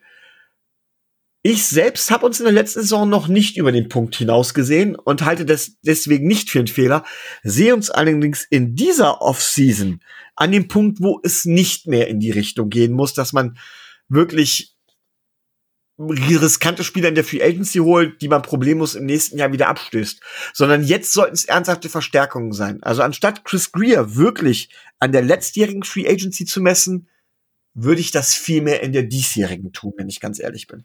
Deswegen habe ich im letzten Jahr auch Byron Jones tatsächlich ähm, nicht als die gute Verpflichtung gesehen, weil ich gesagt habe, das ist eigentlich eine Verpflichtung nicht für letztes Jahr, sondern eigentlich für dieses Jahr, für diese Saison. Was ich worauf sie sich für mich wiederum die Frage stellt, wahrscheinlich haben die, und auch wenn man die sportliche Leistung nachher sieht, haben die Verantwortlichen gedacht, nee, nee, wir waren letzte Saison schon über den Punkt hinaus. Und dann muss man die Free Agency natürlich durchaus kritisch bewerten und sagen, na, Chris Greer, dann war es jetzt nicht das Gelbe vom Ei. Ja, also ja, muss man muss man jetzt einfach abwarten. Ich bin ich bin gespannt, wie es nachher nachher ausgeht, weil so man kann ihn schon anzählen, aber also für mich ist es vollkommen in Ordnung, wenn wir da jetzt, ähm, wenn wir da jetzt sagen, ja, ist halt gut, dass wir die Fehler dann auch relativ schnell wieder beseitigen ähm, und da den Spielern, die wir ge geholt haben, eine Chance geben.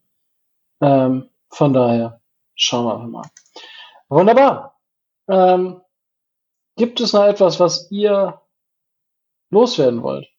Mm, naja, wir könnten, äh, wir könnten noch die neuesten Zahlen, die jetzt so langsam aus Miami rüberschwappen, was so den Eric Flowers Trade. Ich habe, ich, ich lese die ganze Zeit zehn verschiedene Zahlen. Ja, ja, also es gibt da wildeste also Gerüchte, wie viel Geld Miami jetzt äh, übernommen haben soll, wie viel sie einsparen und äh, es wird immer deutlicher, dass ähm, ähm, es nicht viel ist, was Miami einspart und dass man, ähm, dass man wohl unbedingt äh, Eric Flowers ähm, loswerden wollte. Welche Gründe das hat, darüber können wir jetzt natürlich äh, über einen großen Teich nur spekulieren. Ähm, aber das zeigt ja auch, dass er ähm, wahrscheinlich äh, bei den Dolphins einfach äh, auch rein vom Sportlichen ja keine Rolle mehr gespielt hätte. Und ähm, da muss man sich dann natürlich die Frage stellen, wieso kriegt er überhaupt so einen, äh, so einen dicken Vertrag? Äh, aber ähm, naja, wie gesagt, das wird man nach der Saison wird man sagen können, äh, ob es der Richt, ob es das Richtige war oder nicht. Vor der Saison ist es einfach nur in die hohle Tasche. Das ist äh, da kann man keine valide Aussage zu treffen. Kann ja sein, dass der sich äh, über irgendwelche Corona-Maßnahmen hinweggesetzt hat, in Miami in irgendwelchen Clubs war oder was weiß ich nicht was, seine, äh, se seine, seine Fitness nicht so da ist, ähm, wo sie hätte sein sollen, oder, oder, oder. Das kann man ja jetzt von außen gar nicht sagen. Ne? Also ich würde, okay. würde da abwarten, was da vielleicht so, was da vielleicht noch kommt. Cool. Wunderbar. Gut, ähm, dann würde ich jetzt auch äh, Schluss machen wollen, tatsächlich, weil Uhrzeit ist fortgeschritten. Ich muss mal früh raus. Und äh, wir wollen das ja auch nicht äh, in die Länge ziehen. Einmal muss ich noch, das habe ich am Anfang der Folge tatsächlich verpennt. Großes Dankeschön geht raus an Mirko, der uns auf Patreon mit einer äh, Maskottchenunterstützung unterstützt. Äh, unsere Maskottchenunterstützung unterstützt. Ja, das Maskottchen-Subscription unterstützt. Großes Dankeschön dafür. Und äh, ja, ähm, ihr könnt uns wie jetzt äh, Mirko auf Patreon supporten. Ähm, wir freuen uns sehr darüber, wenn ihr das tut. Ähm, wir machen, versuchen den Podcast da auf Dauer einfach auf ein besseres, ein höheres Level zu heben und mehr anbieten zu können. Ähm, schaut einfach rein, den Link findet ihr in den Show Notes. Und ansonsten, wenn ihr sagt, ihr habt den müden Tal am Ende des Monats nicht übrig, dann ist das auch nicht so schlimm. Dann könnt ihr uns immer noch auf YouTube einen Daumen hoch gehen, uns abonnieren auf allen Podcast-Portalen, die es so gibt, von Spotify über Apple Podcasts, wo man auch Bewertungen dalassen kann. Ähm, ja, Support ist kein Mord. Ähm, es tut uns was Gutes, es tut euch nicht weh. Und dann da bleibt mir an dieser Stelle auch nichts mehr anderes zu sagen als ganz viel Spaß beim, beim äh, NFL Draft und ich denke, wir hören uns relativ zeitnah nach der ersten Runde wieder, so wie letztes Jahr auch. Und jetzt bleibt mir wirklich nichts anderes mehr zu sagen als stay tuned and fins up.